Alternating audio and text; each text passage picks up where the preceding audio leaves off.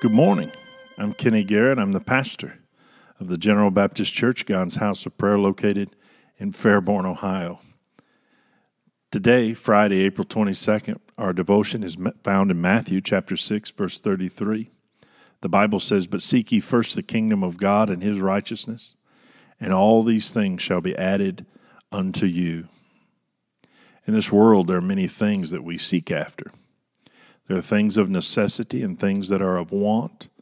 As we read in the Gospel of Matthew, Jesus is teaching about what is the most important thing that we must seek. He's speaking to the people of Judea, telling them not to worry about what they'll wear or what they'll eat, for this is what the Gentiles or people uh, not of God worry about. He tells them that our Heavenly Father knows everything they have need of. He tells them uh, in the devotional verse to seek the kingdom of God and his righteousness, then everything they need will be taken care of by the Father.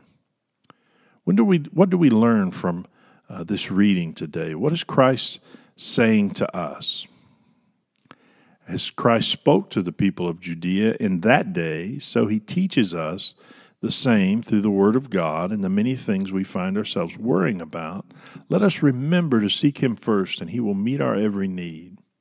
The Apostle Paul reminds the church in Philippi and us today as well. In Philippians chapter 4, he writes, But my God shall supply all your needs according to his riches and glory by Christ Jesus.